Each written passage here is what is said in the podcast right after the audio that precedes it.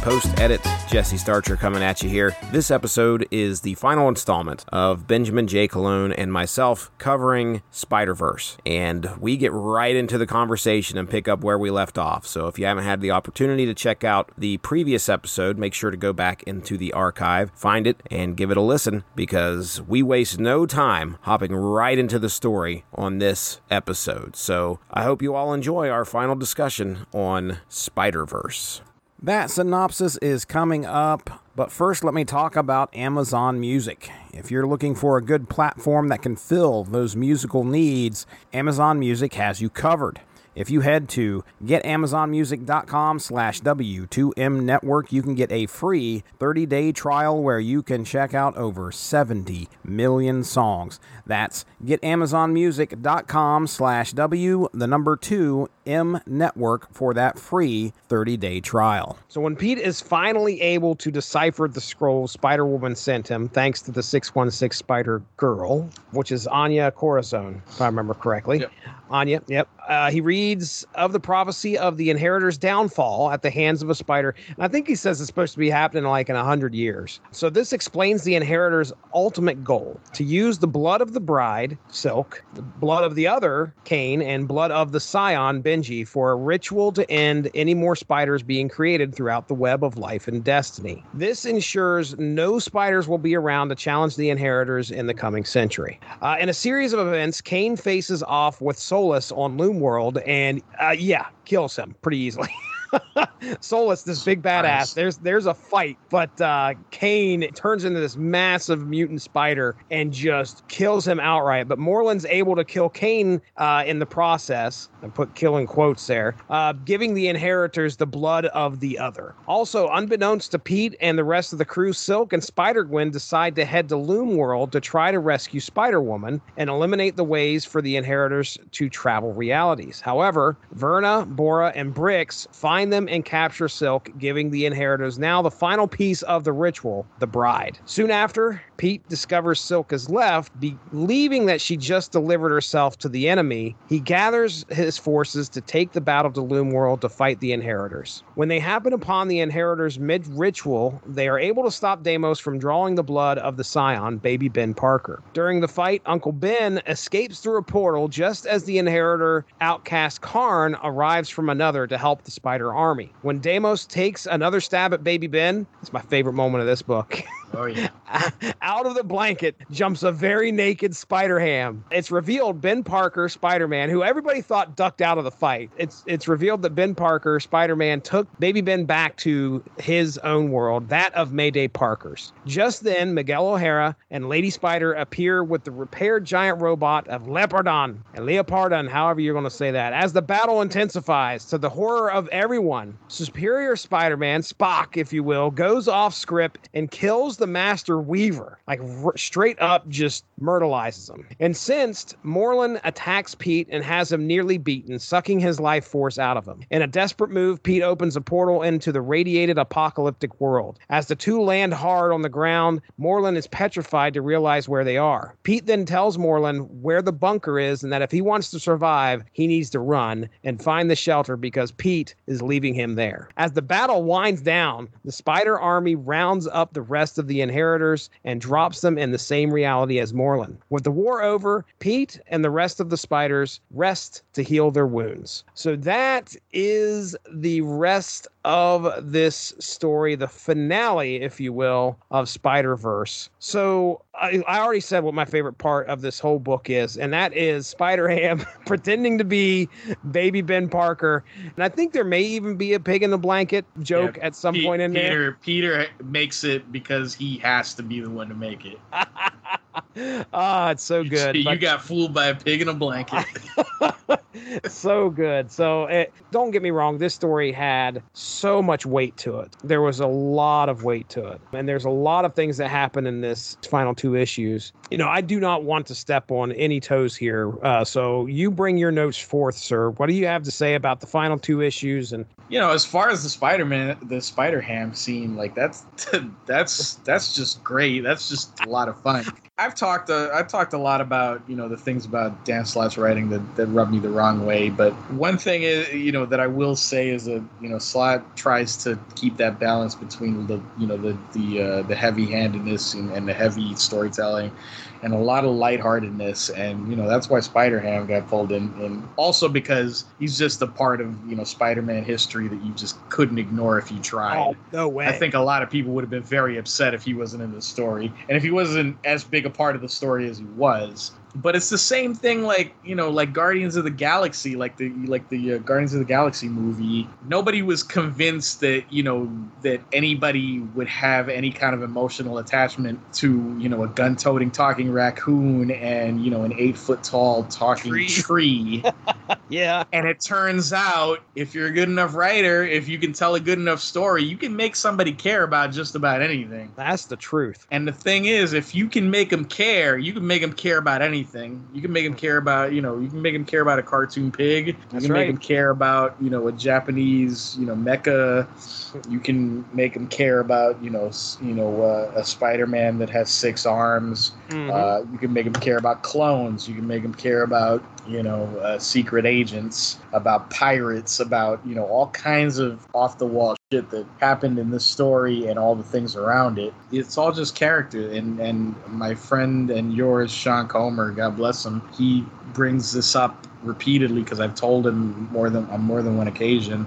You know, there's no bad characters, just uh, bad writers or That's writers that or writers that write characters badly. If you're good enough, you can make you can make your reader care about just about anything. You just got to find that thing. And we're you know we're professional wrestling fans, and and the same thing goes for you know stuff like that. A gimmick can be crap, and if you can if you're good enough, if you're a good enough performer, and you've got a good enough story backing you, you can still make people care. Spider Ham was a ridiculous conceit, and it was a ridiculous concept. It was based on a ridiculous comic book in the 80s. But you know what? That scene spoke to a lot of people, not just you and me. Trust me. I was on, like I said, I was online when this series came out. There were a lot of people that that scene was like a big, like stand up and cheer type moment Nice. Very and nice. it was it was because first of all spider ham had a little bit of that cred from the 80s but also because he was treated not as a complete joke in this story. That's right. the co- the idea of having a cartoon pig as you know one of the alternate universe spider-mans that's inherently ridiculous. The thing is you don't live in that ridiculousness all the time. You acknowledge it and you get past it and you move on and you move on with the story and now he's a part of the story. That is one thing that Slott did that was very good and that's what allowed for this reveal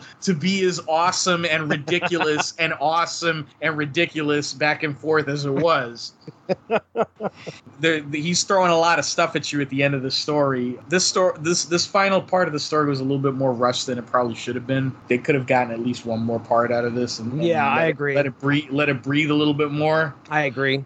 But the reveal, like you at first think that you know, you know, older Ben Parker uh, was gonna cop out and give up again, but it turned out he was actually saving the baby's life, which was a cool reveal. Oh He- man. he fled back to you know Mayday's uh, universe and s- ended up saving her brother. After all the ex- once again, this might have been benefited from that exchange and that story that you know Frenz and, and DeFalco had made in the, in the Spider Verse issue. That might have benefited from being in the main Amazing Spider-Man series, even if it was a back you know a backup story like Yeah. a side story. It would have benefited from that because that was a story that probably should have been read by more people and seen by more people. It was important. It was it had more bearing on what came after it because then that makes it all the more impactful when you see like you first think that oh you know the old man copped out on everybody and the old man said you know you know ducked out to save his own life and it turned out no he turned out you know he ended up doing the heroic thing and saving the baby Yeah. and executing the plan and executing the plan when it mattered the most and which was uh, something that you know Mayday didn't think he was capable of doing. It probably didn't even occur, you know, occur to her.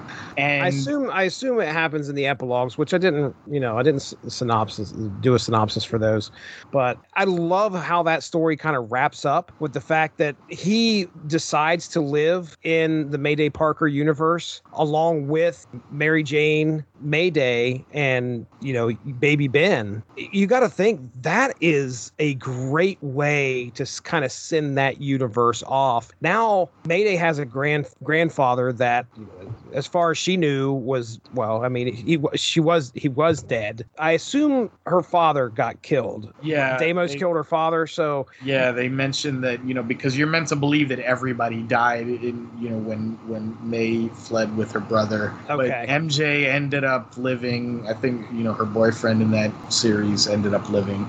Peter didn't make it out alive, but he sacrificed himself to save them. okay, all right. But yeah, you know, it's cool to see that family kind of come together and Ben decide to stay there to kind of be a grandfather to Mayday and her brother, and I I, I loved it. There's also, you know, May in, in the final esh- uh, part of the, you know, Spider Verse proper. There's this whole throughout the entire throughout the entire story. There's this whole thing where, like, you know, uh, not only am I going to get my brother back, but I'm getting revenge on you Oh, she's gonna yeah, she's planning on she's killing. dead. Yeah, she's dead set on finding Daemos and killing him. Yeah. And at the very end, not only does she not kill him, they find out like Jennix actually kind of like distills Solus's essence like into a crystal and he says like you know eventually we could clone him we can always clone him another body and put his his uh, his consciousness into into another body as long as we have this crystal. Mayday if, at some point during that final battle ends up getting a hold of that crystal and like she's you know she's torturing him with it. She's like threatening to like Yeah. smash the crystal. And Peter has told her previously and kind of reiterates like you know we're heroes and we don't do that Spider-Man's no one has to die morality kind of is, is gets controversial from time to time. I Mhm. think in this story it comes from a it comes from a place of his own uh, moral code, but it also comes from it, it's also kind of practical in that he has al- he also says in the story like we've already tried to kill the inheritors and it doesn't work. So how about we find a different? How about we find a better way? Mhm. to do it, which is smart, which is a little bit better than just the fact of, you know, we don't, we're not going to kill anybody because I said so, even though that's what it boils down to most, more often than not, even in this story. Mhm. But he kind of has enough faith in May to kind of say, like, I know you'll make the right decision in the end yeah. that also runs through a lot of these other spider characters that he hasn't had a whole lot of interaction with like the, the this part begins with them with peter you know 616 peter and all of his crew crashing you know loom world and you know gwen stacy and um, jessica drew and silk are already there and they're already fighting all of these inheritors and, and their lackeys. Peter goes after, you know, immediately goes to Gwen because there's this underlying thing where he first discovers that, you know, Gwen Stacy is a Spider Woman from an alternate universe, and he feels a little bit, you know, almost like a older brother or parents. Yeah, it's very protective. protectiveness Mhm. and they have a bond when it comes to that. He's very protective of her, but at the end, he's about to go after you know all of these these green goblins that are attacking her. You know, Verna has uh, green, you know, the mutant green goblins that are her hounds. and Yeah. they're attacking Gwen, and he immediately goes after them, and she's like, "No, I can save myself." And he's like, "All right, if she says she can, she's got it, then she's got it, and she's got it." She ends up, you know, kicking their ass, and and it's pretty. That's pretty cool. There's some growth there, but for both of them, that's another thing. Peter's arc in this story, as you know, finding out, not just becoming a leader, but kind of become like understanding what that means Mhm. and sometimes that means you know you got to let your troops do what they do you can't fight every battle for your soldiers you know what i mean He steps up big time throughout the series. That that was one of the things that had to happen with a story arc like this. What is going to change for our main character? And with Pete, I mean, it's kind of on the nose, but and I think it happens in the ep- more in the epilogues. You kind of get a better sense of what kind of ramifications this had on on Peter. But he it, clearly the confidence his confidence begins to grow. It's, it's, starting. He's a little bit more sure of himself. Oh, yeah. um, you know, this whole experience that he's gone through, leading this army of spiders, pretty much. You know, trying to take care of the threat of Daemos, uh, the threat of Morlun, the threat of the Inheritors. It's helped him grow as a person to where now he, he can be more confident in what he's going to do from this point forward. Yeah, I think the whole story itself definitely had an impact on the character, which is what we needed. I didn't want this just to be something where, okay, Spider Man and a bunch of Spider Man get together and they fight somebody and that's the end. That, that would have been real easy to do, but make it matter. And it mattered, I think. So. Yeah, and you also get, um, you know, of course, the only way this could have ended was, you know, Spider Man one on one facing You know, head to head, and and the battle they have is pretty good. You know, Morlun comes very close to killing him. Yep. And Spider Man just has that one ace up his sleeve where he teleports them both into into the nuclear fallout. I'll say this: um, this also pops up actually in Spider Verse team up. You know, that deals with you know Karn's backstory and I'll quote this in the Spider Verse team up uh, issue. They all, a bunch of these Spider characters um, confront Karn, and they they actually try to get him to join their cause and join mm-hmm. their side because he is the outcast and he might be able to help them kind of turn the tide against his family. They mention something that's written in the scrolls about him, and the quote is I, I wrote it down. So, according to the scroll, you wanted to explore their beauty, referring That's to the right. multiverse. You wanted to explore their beauty, record it, not bring death and destruction. If you know anything about Dan Slott, you know Dan Slott is a very, very, very big Doctor Who fan. Okay. If you've ever read his Silver Surfer run, his Silver Surfer run is basically Doctor Who. I have wanted. Is this the? Is it Silver Surfer Black? Is that what it's called? No, or no, that, that that's what came immediately after. He wrote a very solid Silver Surfer arc of multiple years that was very much in the spirit of, of Doctor Who. Yeah, he had a um, companion and everything in that. Yep, right? Uh, yeah. all of that. Yep. yeah, And I've heard. were- I've heard of what there I've were heard. there were wacky planets and wacky aliens and life Yeah. lessons, and it was all some of the best writing Slott has ever done. He's a big, big time Doctor Who fan. Love it. This seems like it's a reference to that. What's also a reference to that is if you you know you know anything about Doctor Who. Doctor Who is um, you know the Doctor in Doctor Who is a character who is very against killing enemies directly Oh yeah. but is not above enemies destroy you know allowing enemies to destroy themselves through their own arrogance or through their own hubris or their own mm-hmm. sort of villainy and that's kind of what happens here with Spider-Man and, and Morlun. He basically teleports them into the you know into the radioactive fallout, and eventually you know the other Spider characters dump him into that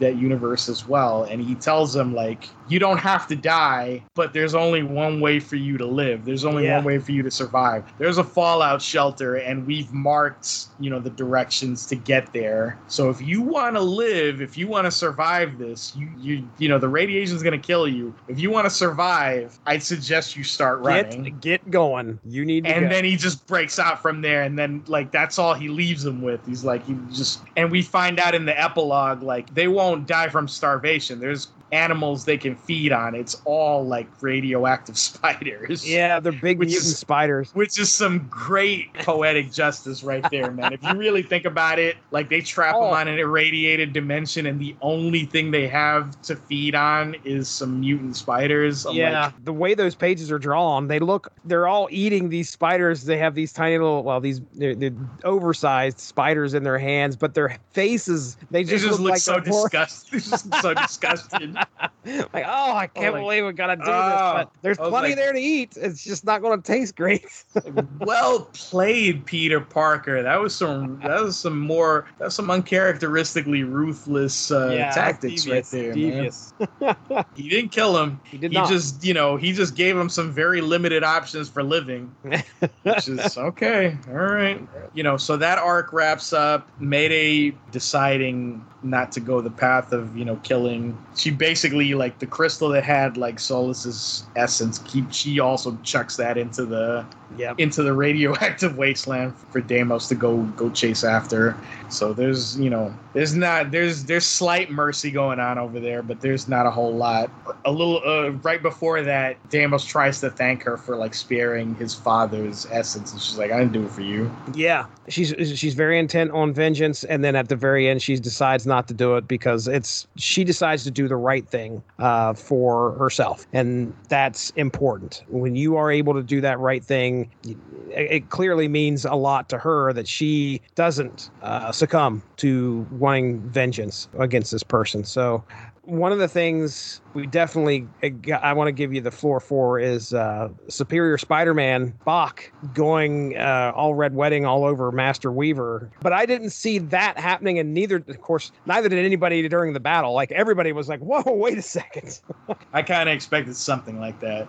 I expected the heel turn at some point. Swerve, bro!" At Yeah. some point, I knew he was gonna turn on everybody because you know That's at the him. end of the day, he was gonna he was gonna try to save his own life. Mhm. And the minute he found out, he found out earlier on that like, oh wait a minute, this Peter Parker that I've been interacting with, you know, is not from my past. He's from my future, which Yep. means I'm not going to be Peter Parker forever. At some point, this guy is going to reclaim his his identity and his body. his realization that he's going to lose, he's just looking for any way to avoid it. And of course, the one thing that he lands on to try to avoid this ever happening is like, well, I'll just take out the dude that controls the whole web of life and destiny. Slits almost- his throat. Won't have to worry about that now. Take that, Destiny. There you go. Although it does actually, it does also lead to like after, even after he finds that out, it leads to one of the better moments in the whole series where he he actually gives like the you know get up and fight speech to to you know old man Ben Parker. Mm, That's pretty great. Like the speech he gives is pretty great because it's very much Otto Octavius speaking. He's like, you know, I've lost countless battles yeah. and I always get back up and try again. It's it's weird to see a pe- to hear a pep talk from the point of view of a supervillain, no kidding. but it's a great twist of that type of get up and fight type of type of rallying thing, and it works. It works so well because like from the most unlikely source, it works. It, it works very well. You know, it ends up working for Ben Parker because it gets it gets him going and it gets Yeah. him motivated to put on the costume and, and join the fight, which is great. But yeah, like Octavius kind of loses his mind at the end, or, you know, maybe not even loses his mind. He becomes a little bit more like himself than he had been for a long time previously, which is, you know, when all else fails, he falls back on, you know, self preservation. Okay, now by the end of this story, something happens where he gets transported back to uh, the correct time, uh, and he has no drop kicks him into a portal. That's. he has no memory, or he loses the memory of what happened. Does it? Uh, does it come back at all? This experience that he had, does he?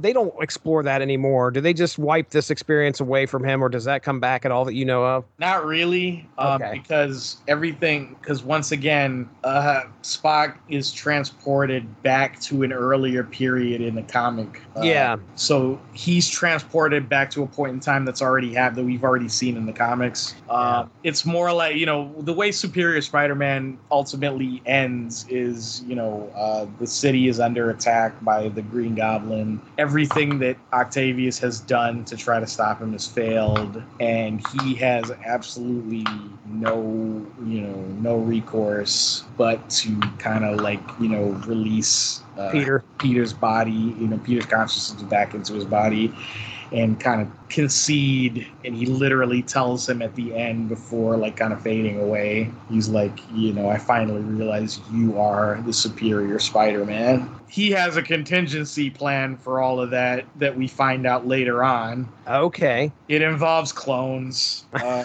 you want me to give it away right?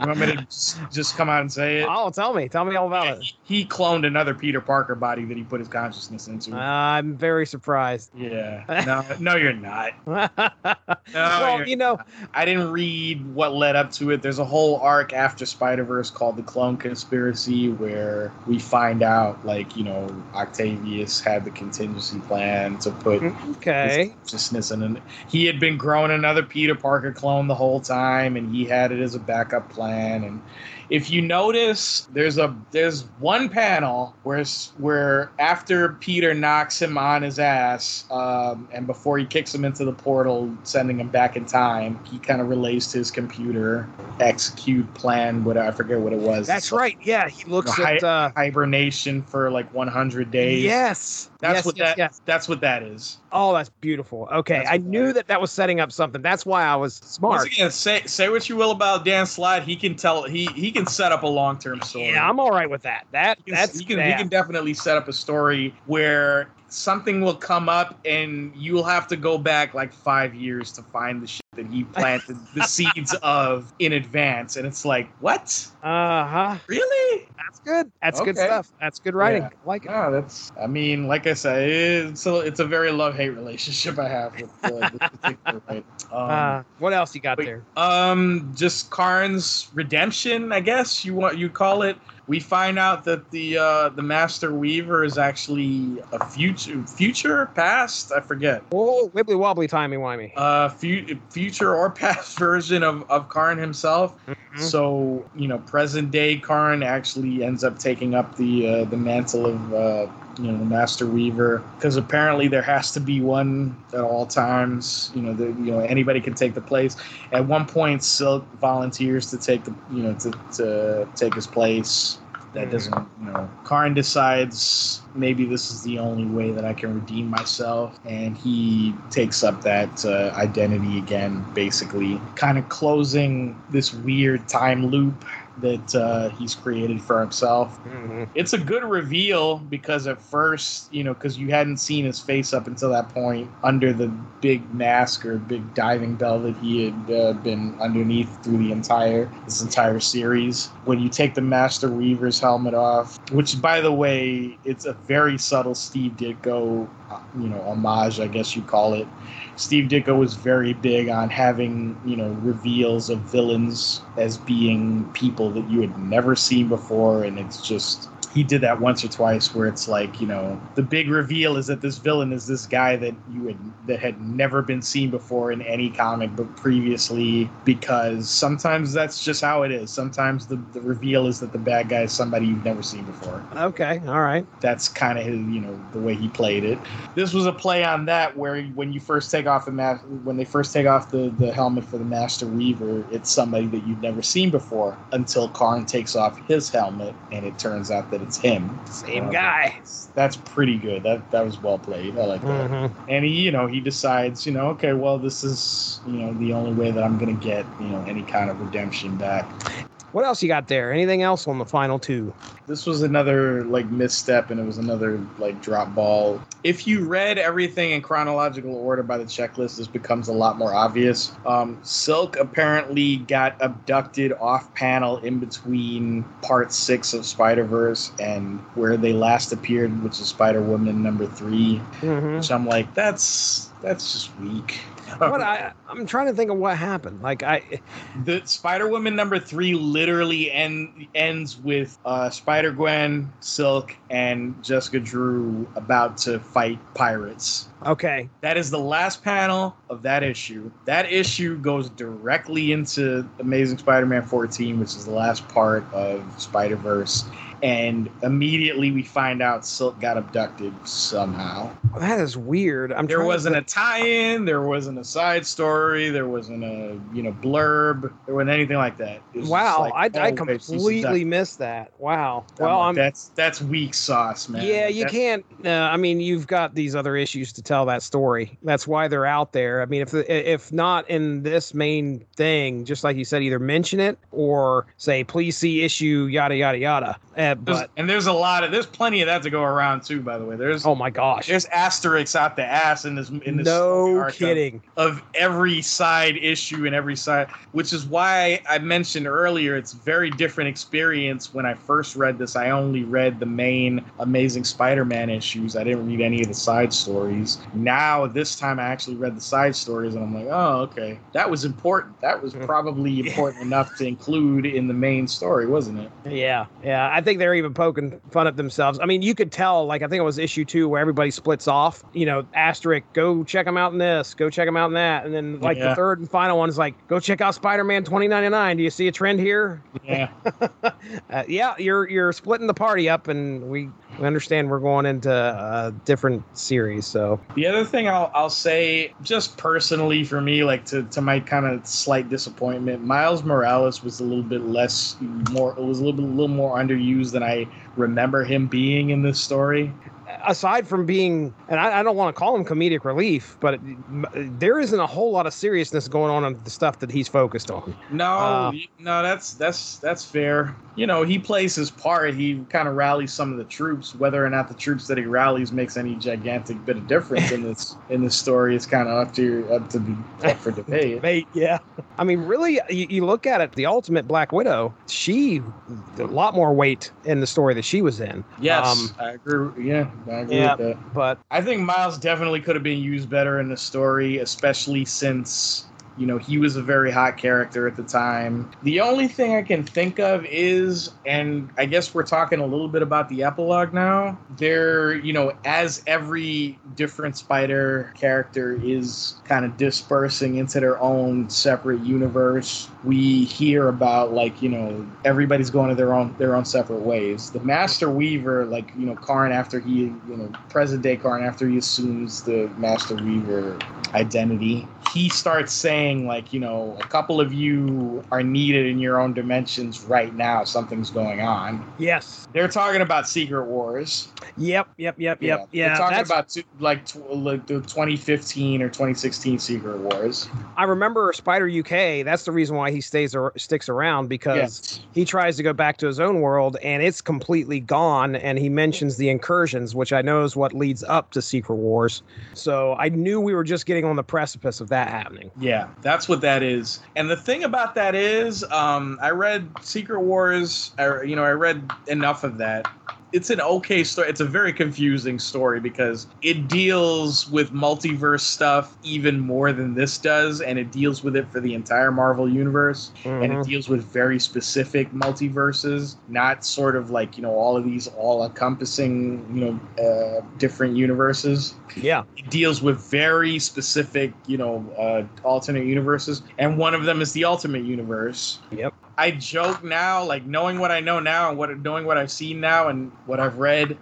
I joke, but it's not really that much of a joke. That Secret Wars series was the most elaborate, expensive, and convoluted way to get Miles Morales in the Six 616 universe yeah.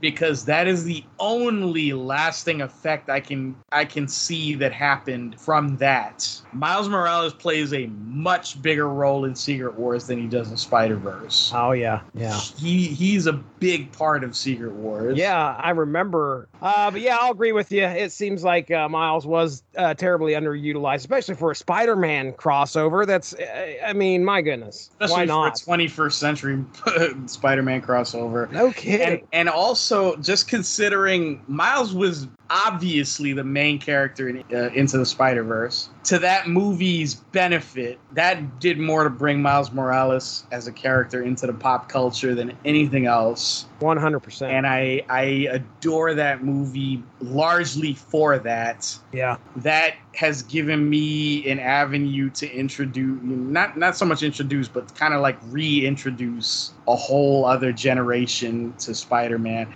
I work in a place where my job involves me working with younger kids, Mhm. and um, you know we do like a movie night from time to time. I remember one one time uh, the movie night was into the Spider Verse, Oh, and I, I definitely sat in on that. I don't sit sit in on every movie that we watch that, that we uh, screen for the kids, but I sat in. I made it a point to sit in on that one, and the kids were just hanging on every moment of that movie, and I could not have been happier. yeah, it's so good to watch the Not kids have been things like that. Yeah, dude. just seeing how many kids just you know gravitated towards Miles as a character, um, it it meant a lot. It meant a lot to me as a Spider-Man fan. It meant a lot to me as somebody who uh, has championed Miles Morales as a character since since the beginning. For sure. Uh, it was it was great. You know, Spider Verse. I, I won't say it did him a disservice. I'd say the service that it did Miles was pretty uh, neutral. Mhm. It didn't. It didn't. You know, it didn't damage his character in any way. I won't agree one hundred percent. I won't go so far as to say it damaged his character or anything like that. It's just you know he was kind of like you know shuffled off to the side a little. bit. He had his he had his moments in you know the little Spider-Man you know Spider-Verse team up ep- issue. He got to interact with the '60s Spider-Man. That was pretty. That was pretty cool. Mhm. But it was what it was. It was you know it was a lighthearted kind of diversion from the main story. He might have you know he could have played a bigger part in the main in in this main star Spider Verse story. He ended up not doing that. I mean that is what it is. I'm happy enough that he was basically the main character of the movie, which took this concept and kind of like just simplified it to the point where it was accessible to you know. The Yeah, you know, it was one of those movies where I was so surprised at how well it was done when I was watching too. it. I- Me too, man. Like I, I- you know. It surpassed expectations. I, I saw that. I ended up seeing like I, I saw that movie in the theater more than once. I know that. I, I I took my niece to see it. My niece sees a lot of superhero movies with me from time to time. She, you know, she's she's my you know comic book movie going partner when I see her. She lives in Florida. I live in New York. I don't see her that often, but when we do, we try to you know make up for lost time yeah. and we went to see that movie and she knows what a huge spider-man fan i am. And the part at the end like the, the part where like you know miles finally like puts on the costume and you know what's up danger is playing in the background. And i'm like sitting in my chair and i'm like eight years old again. And my, my niece is looking at me like yeah i understand. Uh, I get it. it hits an emotional, you know, it hits an emotional chord with that. If nothing else, this story definitely set the groundwork for a lot of that. A lot of these characters that got introduced in Edge of Spider Verse, you know, got to have their time to shine. You know, Penny Parker got her, you know, and uh, you know, Spider Man Noir. Who I still imagine Nick Cage's voice when I read it when I read his parts. oh yes, yes, yes, Uh, yes. and yeah, of course, you know Gwen Stacy, who who's another character who I think got a lot of like pop culture cred through that movie. You know, which may not have happened if she hadn't resonated so so strongly through the comic, through, through Mhm. Of Spider Verse number two. That was like that was like a lightning in a bottle type of moment. Like if you hadn't, if you weren't reading comics at that particular time, it's hard to describe, especially in this day and age where it's hard to get people excited about anything related to comic books in specific uh, Yeah. until it's adapted for something else, until something gets adapted for TV or for a movie or for an animated show or for a mini series. It's hard to get people excited about something just in comic book form.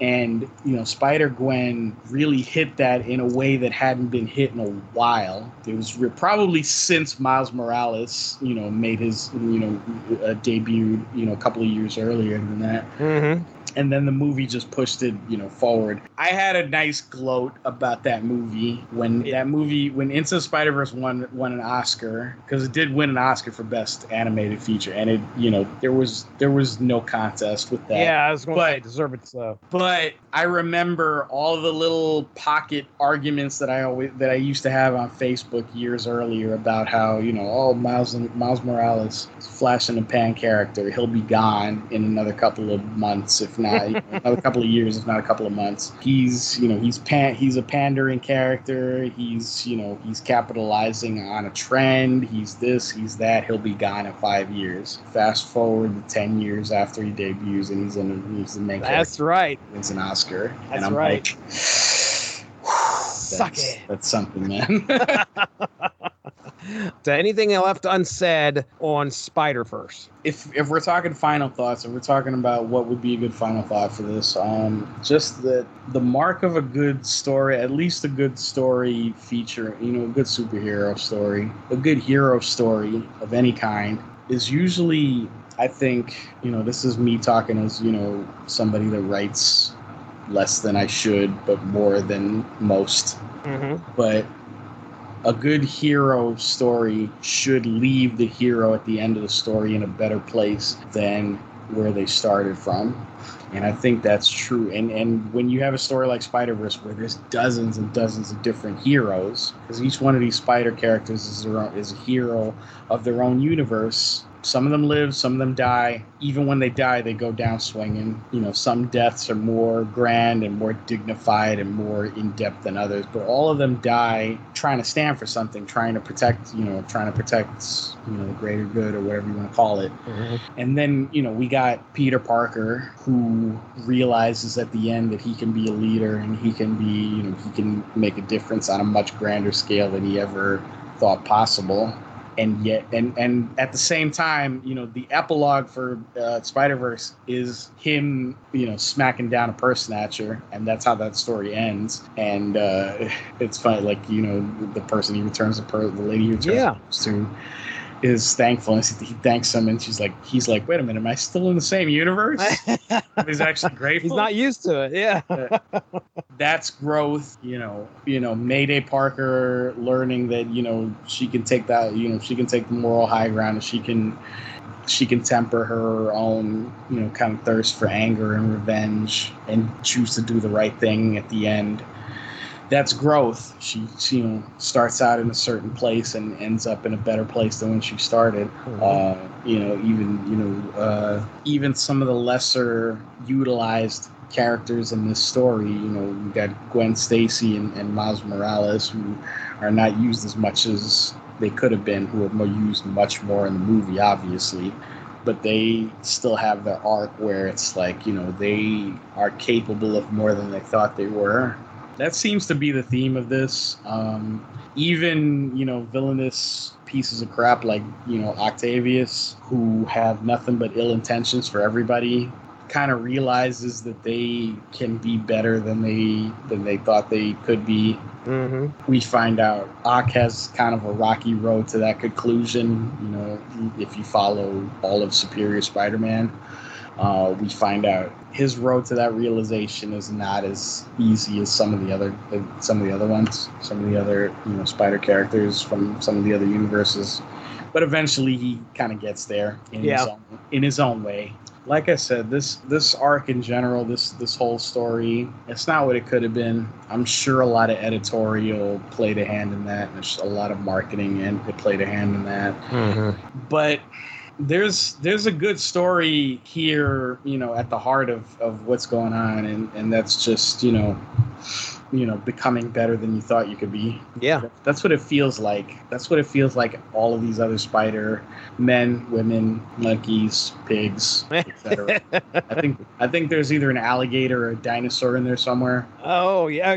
uh, Yeah. Probably. yeah, I, I. I distinctly remember something like that. But anyway, all of these characters kind of, for the sake of the greater good, become better than they thought they could be. That's pretty good. You know, that's a good arc in any in any kind of heroic story. For sure. Uh, we see it a lot. It's just you know sometimes it's done better than other times. In this in this case, it's kind of hit or miss depending on the character we're talking about. But and you know, like I already said, some of the tie-ins and some of the you know side stories and side adventures probably could have been factored in a little bit more importantly in the main story. Mhm.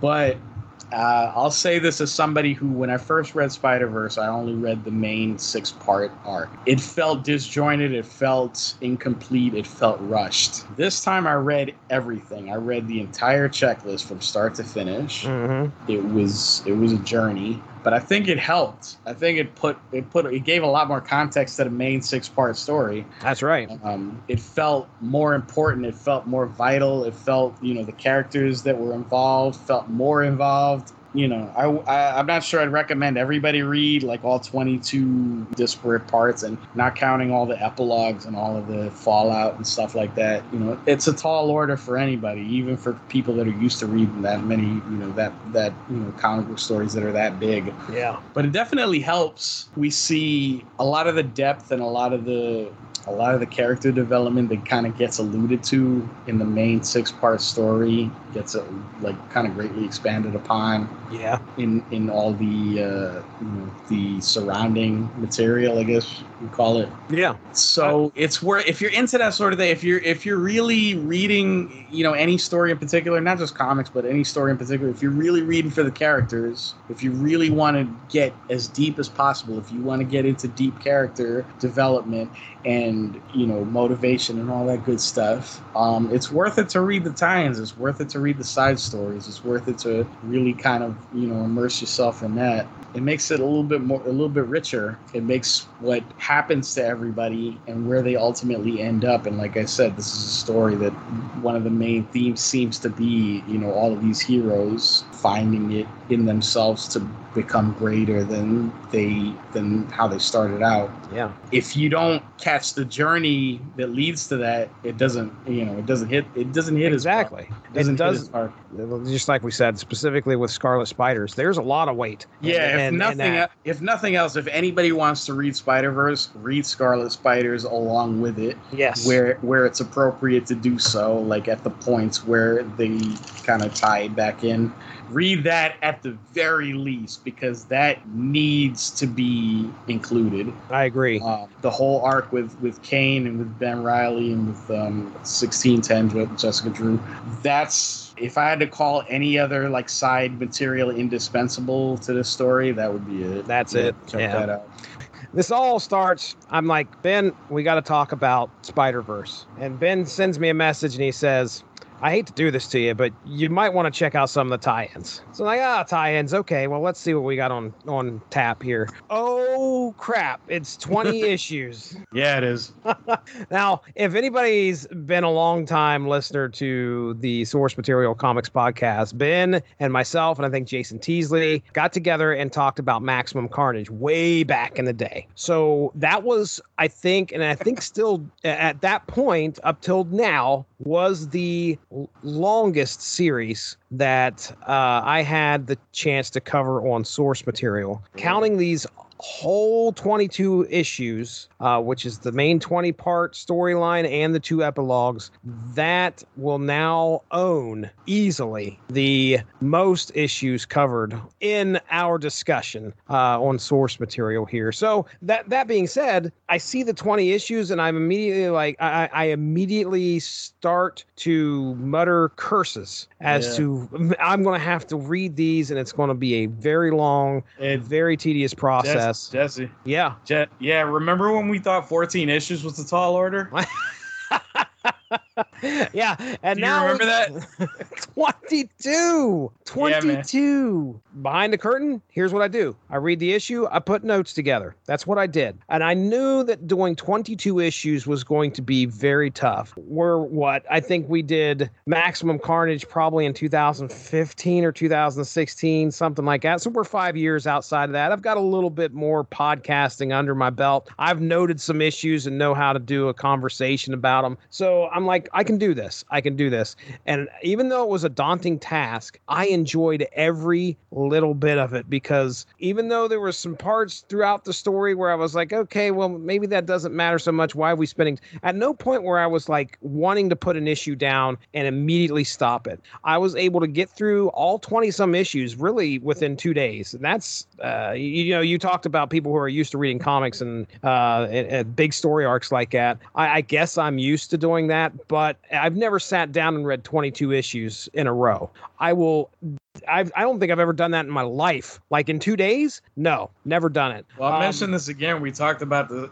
I, I mentioned this. Uh, I think when before we started recording, but uh, you know, I basically spent my whole day at my day job today reading most of the second half of this, this whole Spider Verse checklist. Yeah. I did very little else at my job. I luckily it was a slow day. Otherwise, I'd have been in big trouble today. I, I, I mentioned like somebody could have come in and robbed the place, and I wouldn't have noticed. I was just too busy. I was just too busy reading. had your yep you had your nose in the book. I understand. But yeah i mean uh, overall for myself i i enjoyed the story. I know i mentioned this at the beginning. It checks boxes for me. You, you know we have alternate realities going on. We got all these spider-men spider-woman spider people uh, coming together trying to face off with this big threat. So i felt very much at home in the story itself. I loved the art. I love the art of the main book I there was some specific stuff that happens in other books where they they are using some of the art style of like daily newspaper. I loved how a lot of the creative teams throughout these books were able to kind of mesh those things together. Even in the Spider Verse itself, I mean, we got 67 Spider Man who joins the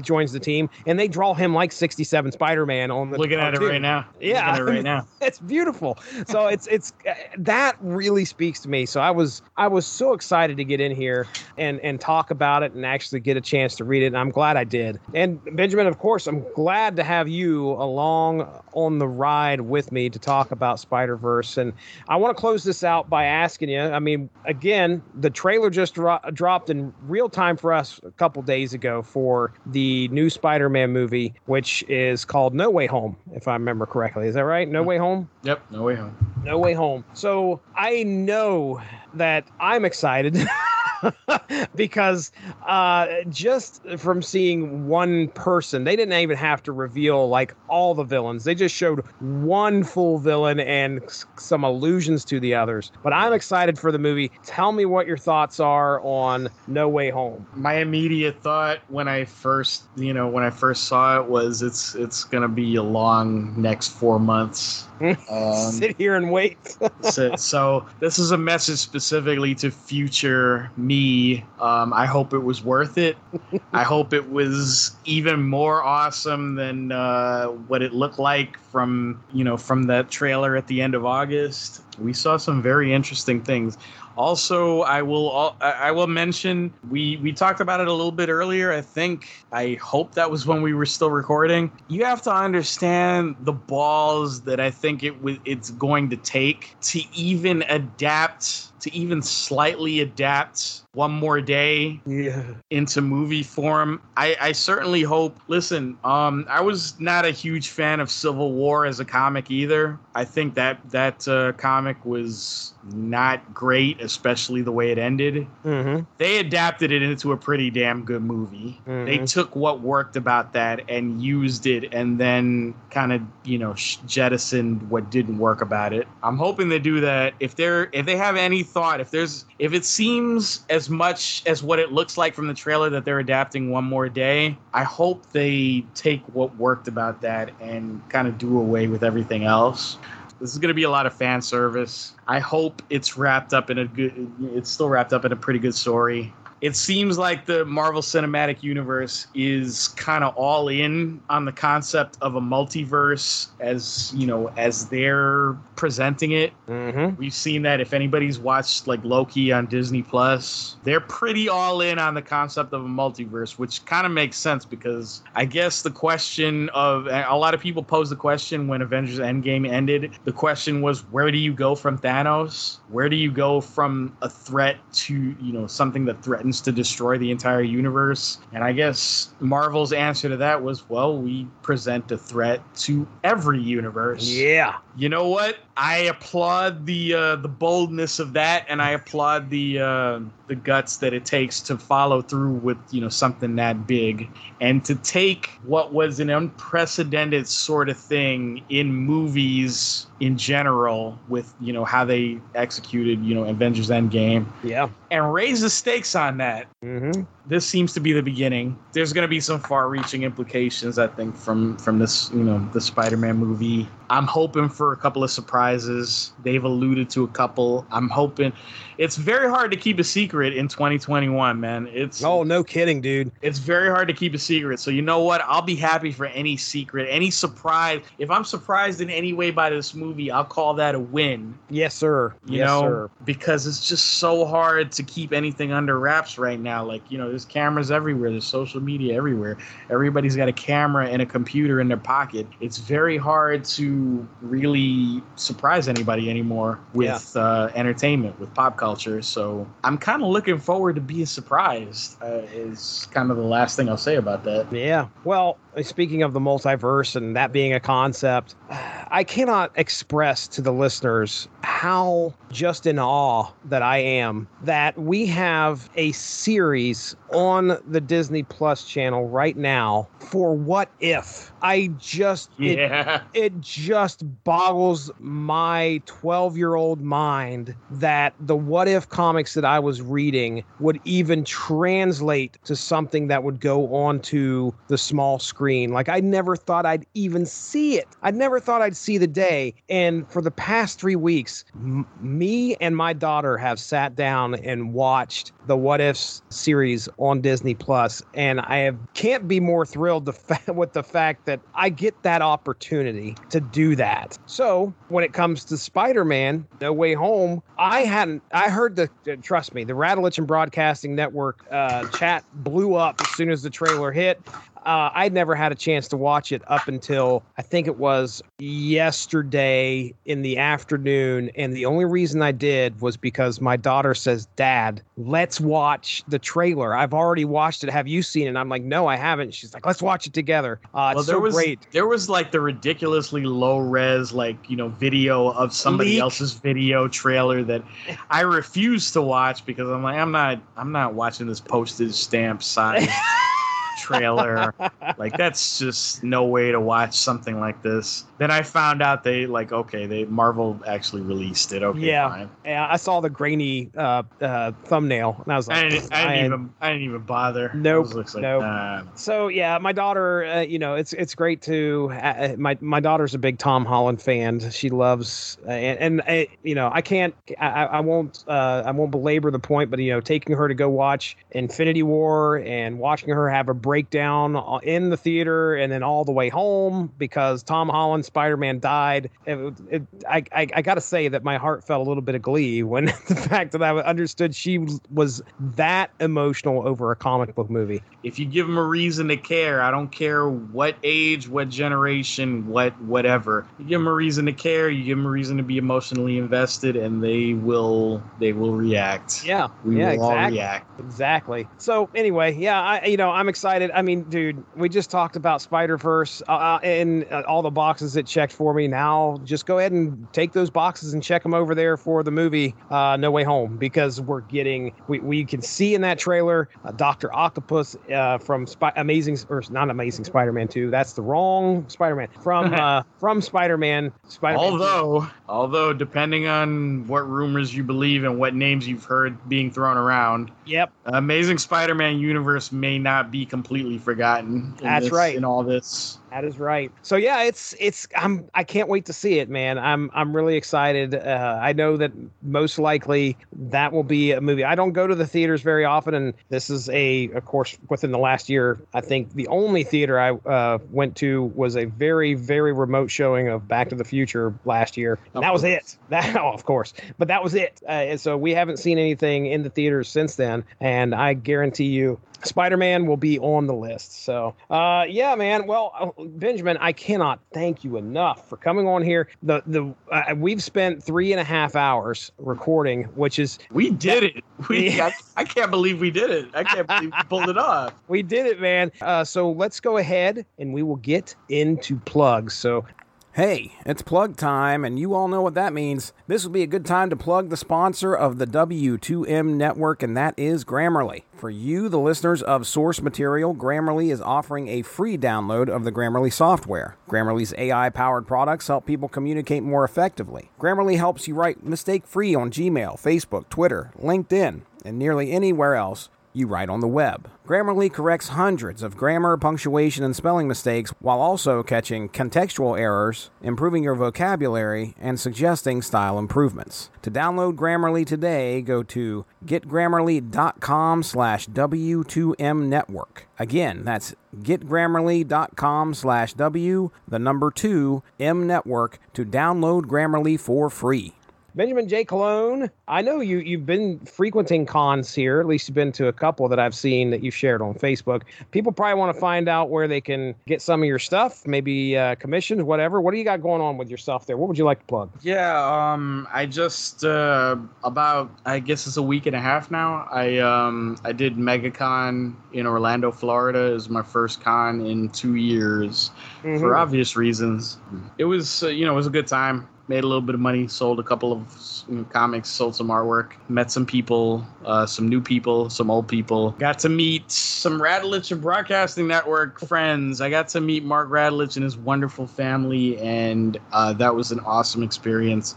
And I got to give them a copy, or not a copy actually. I got to give them um, the original artwork to one of the Long Road to Ruin title cards. Awesome. That I did for them. Which you know, I told them it. You know, I know they'll they'll treat it right and it'll, oh, yeah. it'll they'll it'll get they'll it'll be seen a lot more on the wall in their home than it would be in my uh, portfolio, which is usually uh, stuck in a drawer somewhere. so that was that was great. I'm glad I got to meet Mark and his family, who were very wonderful. Um, I got to meet uh, Alexis Henya, who was my booth neighbor. She was literally like you know like about 50 feet away from me all weekend. Um, cool. You know, we uh, we got to to hang out a little bit. That was pretty cool. I got to also spend some time with uh, you know members of my family who uh, come out and help me with my booth. I say now that they're all over 18 and legal adults. I know I used to call them my child labor. Now they're my young adult labor.